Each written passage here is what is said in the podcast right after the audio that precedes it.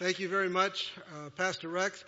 I don't know if you caught one thing that he just said. He's holding a mic, and you just heard a pastor say, I don't know what to do with this. Did you hear that? I know better than that. I know better than that. Uh, yeah, it was back in early 90s that uh, we did ministry together, Pastor Rex and I, at, um, with Youth for Christ, going to DC events. And uh, that was a long time ago. It only just shows how old he is. You know what? When it comes to age, though, right? Compared to eternity, we're not that old.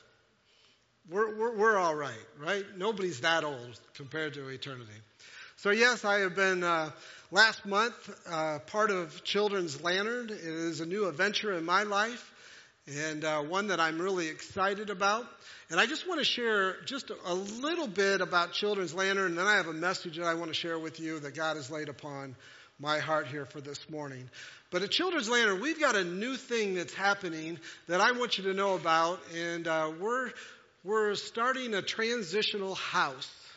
It's actually going to be two apartments, and uh, those are going to open up the first of January. We're going to take applications in December, find out who the two young adults that are aging out of foster care, who are going to be part of uh, this particular ministry and have the opportunity to stay in, in these two apartments. And we've hired a, a young lady to come alongside of them and to mentor them, to give them uh, skills for uh, living, you know, to, to wash clothes and and take out garbage and everything that you're supposed to do as an adult, right? And uh, and make sure that your house is in order. But more important than that, she'll give those skills, but she's also going to come alongside of them as they find out more about their life in Christ. And that's the most important thing about Children's Lantern that I believe. That that yes, we come along foster families and, and yes, we want to help with kindred care and, and yes, we help people get out of sex slavery or, or human trafficking. But, but you know what? To, to help and do all those things without bringing Christ into it, to me personally, is really no point at all. And so we do that. If you want to know more about Christians Lanterns, we have a, a table out there, and, and, we would love for you to stop by and, and, uh, and ask questions. We'll be out there after the service. My wife Leslie is here, and she'll be out there also. But there is a Facebook page, Instagram. We put a lot of things on there, um, ways that maybe you could help, volunteer, donate, those type of things. And we would love to have you do that. Now, at Children's Lantern, our purpose is to is three things. Our purpose is this: it is to support families, it is to strengthen the vulnerable, and it is also to empower the community. Now, we can only do that, right? Through being an example of Christ to those that we minister to. So when I think about our purpose, I can't help but think that each of us as believers in Christ need to have that same purpose, right? We need to be doing these things. The, the families around us have failed over the years. I think Satan's attacked families harder than anything else to destroy the Christian faith. And so we need to be supporting families. We need to also be strengthening the vulnerable. That's scriptural, right? To help the orphans and the widows, those that are in need. That's what we're always supposed to be doing, the homeless. And then to empower the community. But you know what? I don't want to be another social group, and I don't want to be a social person. I want to be a believer in Christ, and I hope that's what you want too. And so we have to be that example of Christ to others. That's what we are supposed to do. So today's message that I have here this morning is titled Working the Harvest. Working the Harvest. Billy Graham once said the following about the evangel- evangel- evangelistic evangelistic harvest. The evangelistic harvest is always urgent. Do you hear that? It's always urgent. The destiny of men and of nations is always being decided. Every generation is strategic. Now listen to this. We are not responsible for the past generation. That is different than what we are hearing from the world today. But we are not responsible for the past generation. And we cannot bear the full responsibility for the next generation. Here it is. But we do have our own generation, the generation that you are, and I are living in today. And God is going to hold us responsible as to how well we fulfill our responsibilities to this age. You know, as I think about God's kingdom, and the part that you and I have in it, because we all have a part, it's my prayer today that as you walk out of this place, you will walk out with a changed attitude, with a sense of urgency about God's kingdom. I want you to see how urgent Jesus was about his Father's kingdom. John 4, 34 through 35 says these words, my food. Now Jesus is saying this, right? He's saying, my food. Now think about this. This is Jesus who stepped out of heaven to walk this earth says, my food. How many of you know what you're doing for dinner here in a little bit? How many of you know what you're doing this week? You got your groceries all bought. We, we all set up and we think about our food because that's, we need food, right? We all do.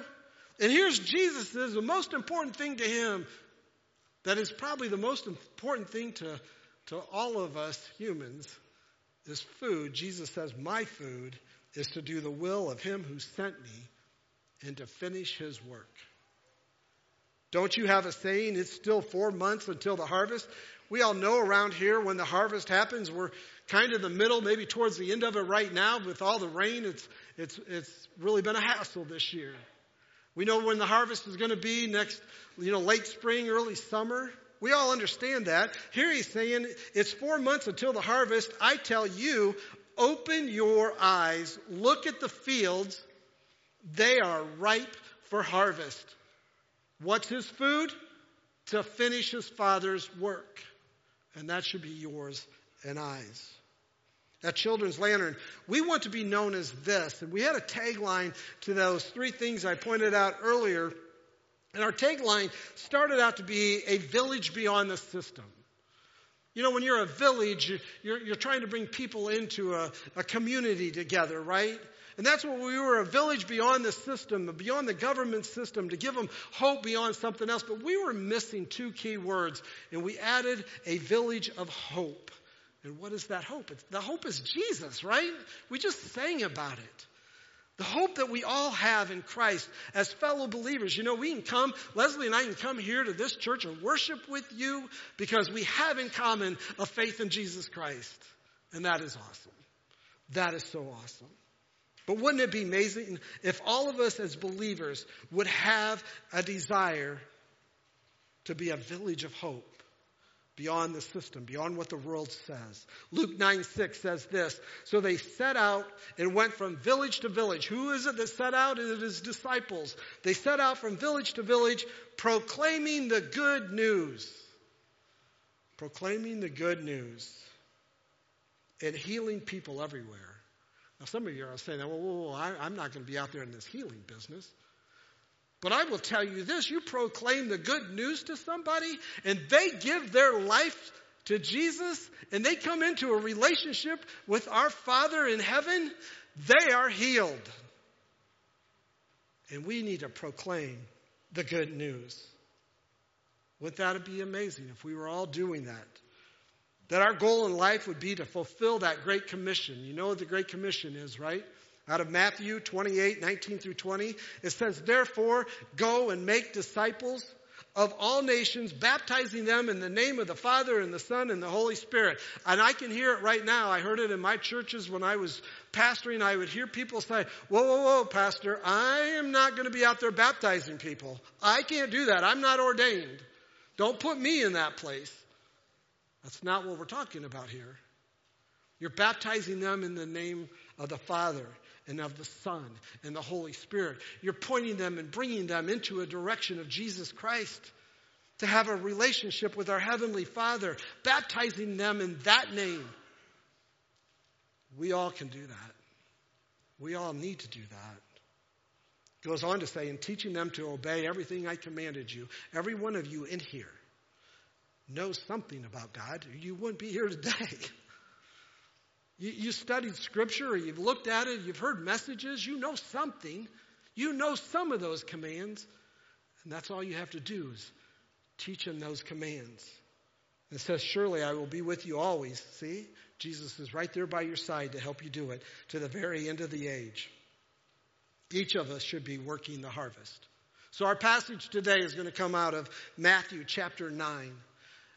If you would, would you turn your Bibles to Matthew 9? We're going to look at verses 35 through 38. And I'm going to ask you because, I, and I don't get this. You guys all had an extra hour of sleep, right? You look a little tired to me. So we're going to wake up a little bit and have you stand up and we're going to read God's word together. Would you stand as I read today's passage? I'm reading out of the NIV. Starting with verse 35 out of chapter 9 of Matthew, it says, Jesus went through all the towns and villages, teaching in their synagogues, proclaiming the good news of the kingdom and healing every disease and sickness. When he saw the crowds, he had compassion on them because they were harassed and helpless, like sheep without a shepherd. Then he said to his disciples, The harvest is plentiful, but the workers are few. Ask the Lord of the harvest, therefore, to send out workers into his harvest field. Let's pray. Lord, we thank you for all you do for us. You are an amazing God. You created this universe, you created everything that we see, and you've created us. And you've created us to have a relationship with you. But Lord, we're not supposed to hold it just to ourselves. We're supposed to help bring in that harvest. So I pray as we go through this message here today, go through this passage, that my voice isn't heard, Lord, that only your voice is heard. And Holy Spirit, that you have your way in each person that's in this sanctuary here this morning. So that we walk out different, that we walk out ready. We love you, we praise you. In your precious Son's name we pray. And all God's people said, Amen. You may be seated. You know, a couple weeks ago, Pastor Rex started a sermon series, right? The sermon series is titled, It's a Wonderful Life. It's a wonderful life. I love technology.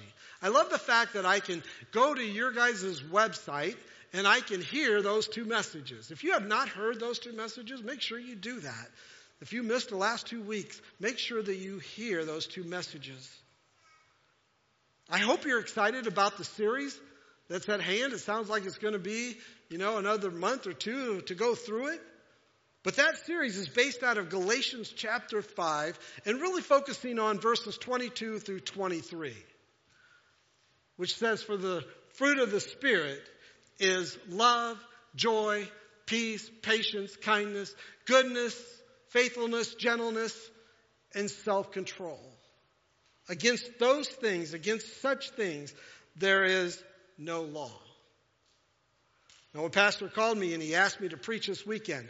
He actually gave me a choice that I could continue in the order. So last week he spoke on love. That would be joy this week. He said I could speak in that order, or I could bring that to you, or I can share a message that God has laid upon my heart. And I believe this message that that I have here today is something that really all churches need to hear. All of us as believers need to hear. And I can't tell you enough, though, when it comes to the fruit of the Spirit, it is so important when we think about working the harvest.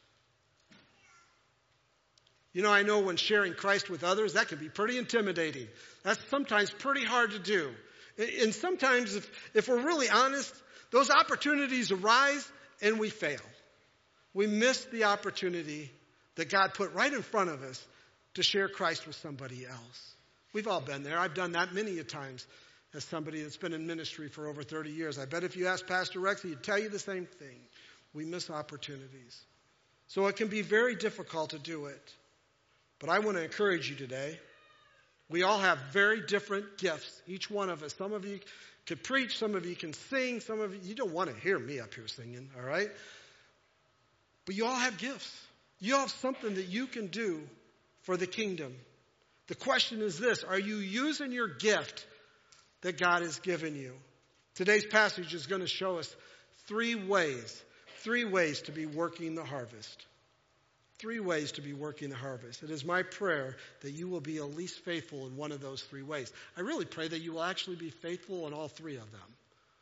But if you can just grab a hold of one of them, that would be great.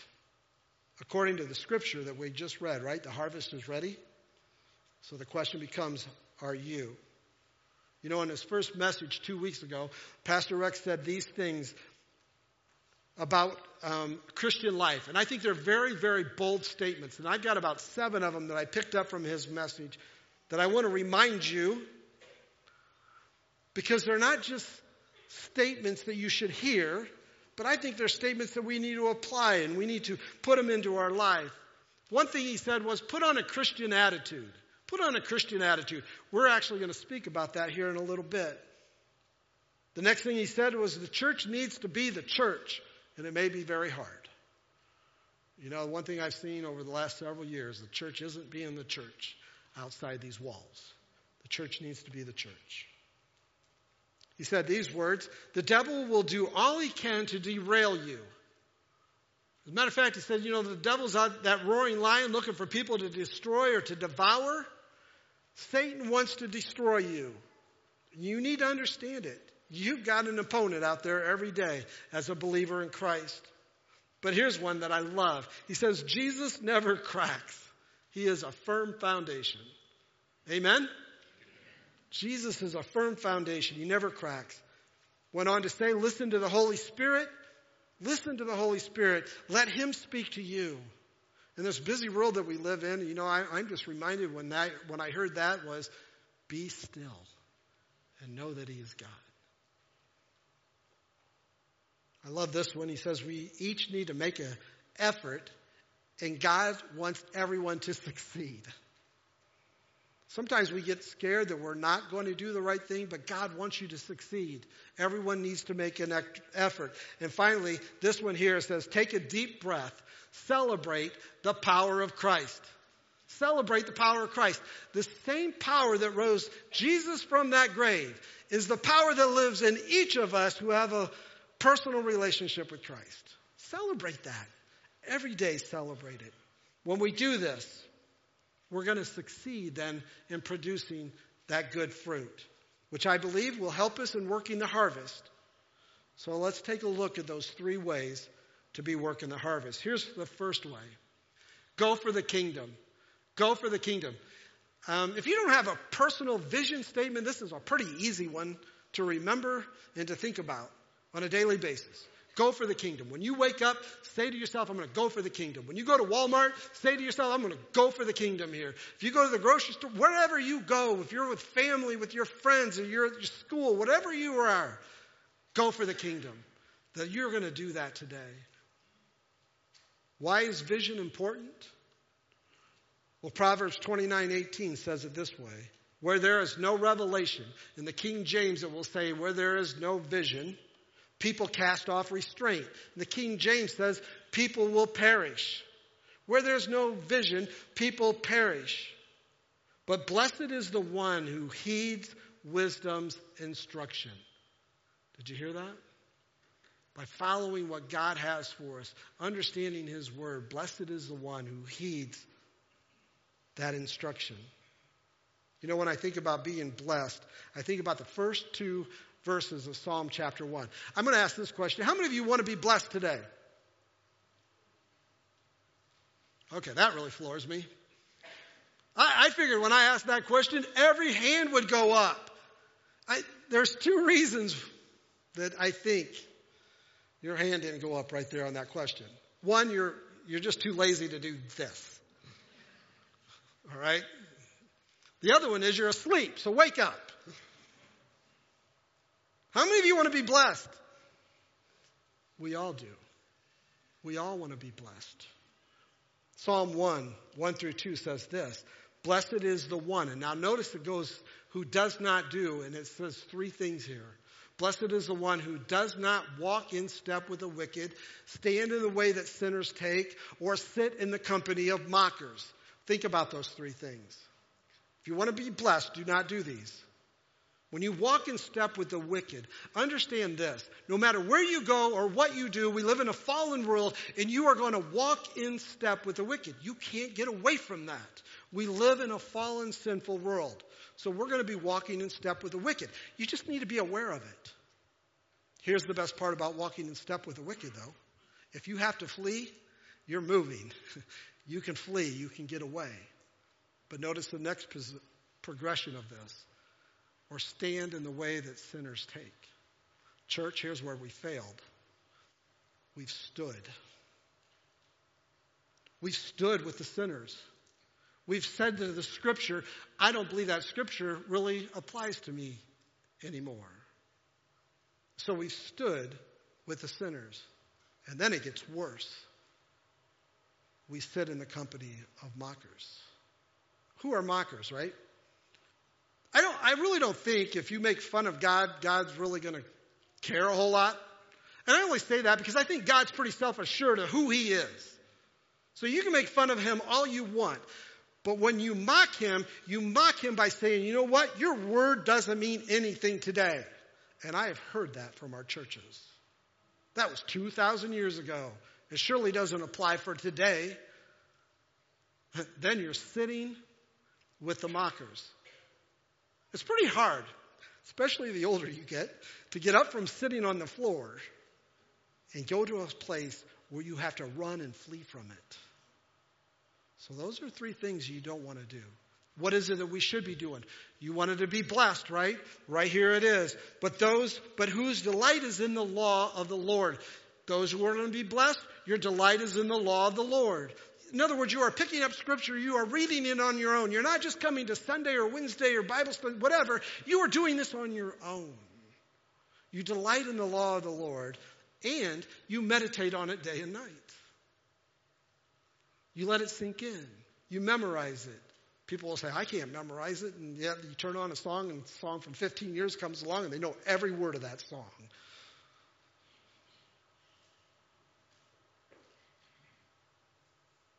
Delight in the law of the Lord. Meditate on it day and night.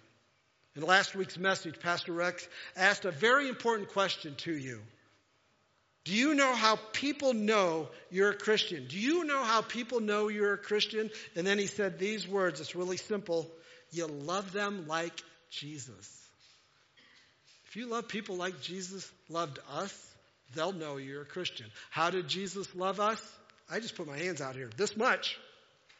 He put his arms out to have himself nailed to a cross because he wanted to die for your sins and for mine. He loved us this much. And then Jesus comes with this command and says this out of John chapter 15, 12 through 13. My command is this love each other as I loved you. How much did Jesus love us? This much. How did he love us? By going to his death for your sins and for mine. That's how much he loved us. And we're supposed to love others like he loved us. And then he goes, Greater has love has no one than this, to lay one's life down for one's friend. My guess is you'll never have to die for anybody. That's my guess. But when you put yourself aside and you make it all about somebody else, you're kind of dying to yourself and making sure that you are pointing those people towards Jesus' love. When that happens, you start showing people the fruit of the Spirit the love, the joy, the peace, patience, kindness, goodness, faithfulness, gentleness, and self control. First of all, you can only do that if you have a personal relationship with Christ. So it has to start there. But if you are here today and you know that you have a personal relationship with Christ, you then have that responsibility. Look back at our passage and how to go for the kingdom. Out of verse 35, it says, Jesus went through all the towns. Everywhere Jesus was going, this is what was happening. In villages, teaching in their synagogues, proclaiming the good news, doing his father's business is what he was doing, and healing every disease and sickness. You know, every day when I wake up, I say these words to myself. It's all about Jesus all the time. I try to remind myself, no matter where I am, what I'm doing, it's all about Jesus all the time. Remember why Jesus came to this earth? He came to serve and not be served. Right? He came to die on a cross for our sins. We just sang about this. He came to conquer death and to rise again but he also came to point people to his Father's kingdom. Each of us need to be like Christ. That's what we're supposed to do. And every day we need to go for the kingdom. So here's way number two, all right? Look for the lost. Look for the lost. D.L. Moody told the following story one time of a conversation that he once had when he was younger. And it went like this. He says, When I was in Boston, I used to attend a Sunday school class, and one day I recollect my teacher came around behind the counter of the shop I was working in and put his hand upon my shoulder and talked to me about Christ and my soul. I had not felt that. I had even even had a soul until that time. I said to myself, this is very strange. Here is a man who has never seen me until lately, and he is weeping over my sins. And I've never shed a tear about them. But I understand it now and know what it is to have passion for men's souls and to weep over their sins. I don't remember what he said, but I can still feel the power of that man's hand on my shoulder. So I'll ask you this question Where's your urgency for you as a believer in Christ to walk and to do what He commands? Where is your urgency today? People are dying all around us. Every day, people enter into eternity, whether it is eternity into heaven or eternity into hell. But that happens every day. Do you have compassion for them? Do you care? Remember, we walk in step with the wicked all the time. Look at Jesus' example in our passage in verse 36. And again, this includes you and I. When he saw the crowds, he had compassion on them. Did you notice that? As he was walking those villages, he has compassion on them because they were harassed and helpless, like sheep without a shepherd. How were people harassed and helpless?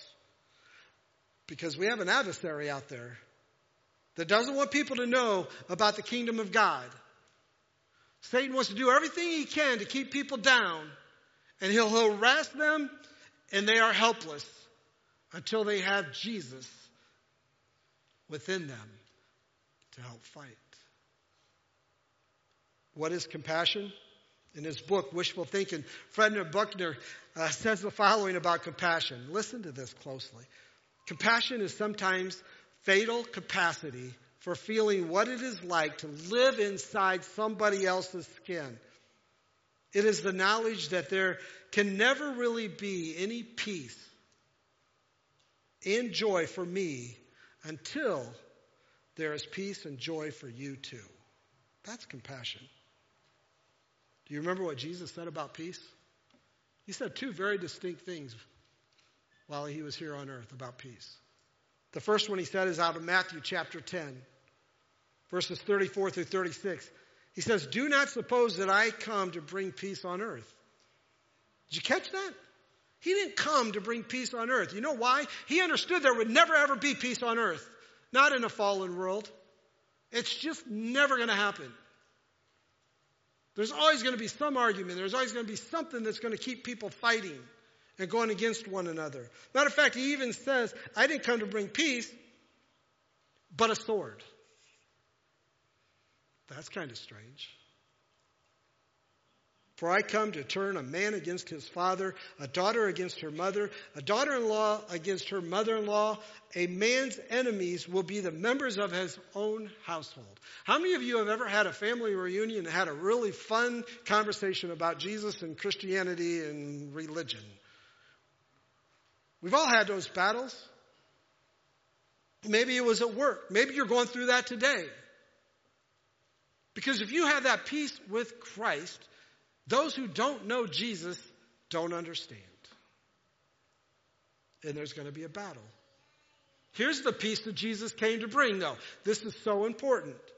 In John 16 33, it says, I've told you these things so that in me you may have peace. Each of us can have a personal peace because of Jesus Christ. We can have a relationship with our heavenly, holy, loving Father because what Jesus did on a cross because he loved us this much. In this world you'll have trouble, but take heart, I have overcome the world. We live in a fallen world. There are lost people all over the place. The question you got to ask yourself are you willing? Are you willing to look for the lost? They're out there everywhere you go. Are you willing? Here's the third way pray for the workers. Pray for the workers. This is the one that really nobody has any excuse here today, all right? If you remember, I said, I hope you at least take one of these and you work on one of these. This is the one that nobody has any excuse. After all, Scripture tells us, right? 1 Thessalonians 5:17, pray without ceasing. As a believer, we are constantly in prayer. That doesn't mean when you're driving your car that your eyes are closed, okay? I'm just make sure you understand that. But we're in that state of prayer, keeping our focus on Him. It's all about Jesus all the time. An English Christian evangelist by the name of Leonard Ravenhill once said the following about prayer and harvest. The law of prayer is the law of harvest. Sow sparingly in prayer, reap sparingly. Sow bountifully in prayer, reap bountifully. The trouble is that when we are trying to get from our efforts what we never put in them. We are trying to get from our efforts what we have never put into them. Are you sowing sparingly or bountifully in your prayer life when it comes to prayer? You know, over the course of my 30 years of ministry, I can't tell you the importance of having a prayer warrior or prayer warriors, people who have been praying for me when I'm out in the field. That is so critical. But you know, not only should we be praying for those, and I, Pastor Rex said earlier that you guys pray for the ministry of Children's Lantern. That is awesome. But not only should we be praying for those who are already out there, we need to be praying for more workers. Guess what? That might be you. It just might be you. You might be praying for workers and then boom, it hits you. I need to do this. I need to go for the kingdom. I need to be looking for the lost. Look at verse 37, 38 of our passage as we get ready to close here this morning. He says, Then he said to his disciples, The harvest is plentiful, but the workers are few. Ask the Lord of the harvest before, therefore, to send out workers into the harvest field. Do you hear Jesus' cry? Jesus is saying, Ask God, ask our Heavenly Father for these workers. We need to be praying to send out workers. In other words, church, I believe this wholeheartedly. We need to wake up. We need to wake up. We don't want to be found like the church in Laodicea, right? In Revelations chapter 2, you know about that church, right? When John reveals to them what, what was spoken to him and what was said to him, and he comes to that church and he says these words in Revelations 2 15 through 16. He says, I know your deeds. See, I, I, God knows our deeds, right? He says this I know your deeds, that you are neither hot nor cold. I wish you were either one or the other. It, doesn't matter which extreme you are. Get either hot or get either cold. Get off that fence. Most people will say, Well, I want to be hot. I want to be on fire for God. It doesn't matter which one it is. Be one of those extremes. You know, I, um, I like to go to coffee shops. I have been to many. I have never stood in line at a coffee shop and somebody in front of me say, I want my super duper Valente, whatever they say, and all this other stuff, and all these creams and sugars and whatever else they say. I've never heard any of them afterwards say, and please make it lukewarm. Every one of them. It's either hot or cold, right? Be one of those extremes. This church understood this wholeheartedly. You know why? Because this church of Laodicea had two springs that came into their city. One was a hot spring, one was a cold. And they knew the importance of both of them. Be either hot or cold. Here's what happens in verse 16. So because you are lukewarm, neither hot nor cold, I am about to spit you out of my mouth. How many of you want to be regurgitated today? Glad nobody raised their hand. How about this? How many of you want to be in the battle? We want to be in that battle, right? That's what the harvest is all about. Part of that battle is crying out to God with every breath that He gives us. Look at verse 38 again. Ask the Lord of the harvest, therefore, to send out workers into His harvest field. Church, let's commit to that, all right? Each of us can do that one. Each of us can pray for the workers. I want to ask the praise and worship team if they would come up. As I get ready to close this message, and as they're coming, I want to remind you what your vision statement here is at True North. It's actually pretty easy to remember, but I want to say this. If you're really honest, it's pretty hard to achieve. It's not an easy thing to do. Your vision statement comes from Matthew 22, 37 through 40, where these words are said. Jesus replied, Love the Lord God with all your heart, soul, and mind. That is the first and greatest commandment. And the second one is like it love your neighbor as yourselves. All the laws and the prophets hang on these two commandments. And your vision statement says this love God, love others. I believe if you do that, no matter where you are or who you are with, you will be doing the work that Christ started over 2,000 years ago. And you will be truly working the harvest. You'll, be, you'll go for the kingdom, right? You will look for the lost no matter where you are. And you will pray for the workers. If God is speaking to you today, something was triggered into you. The Holy Spirit was making your chest pound a little bit today because you know that you just haven't been doing these things. I, I would ask that during our final song, you step out of your comfort zone and you come down and you put it before God today. You cry out. Start it today. Cry out to Him. Have Him help you so that you can do these things because that harvest is ready truth is, we don't know how soon Christ is going to come.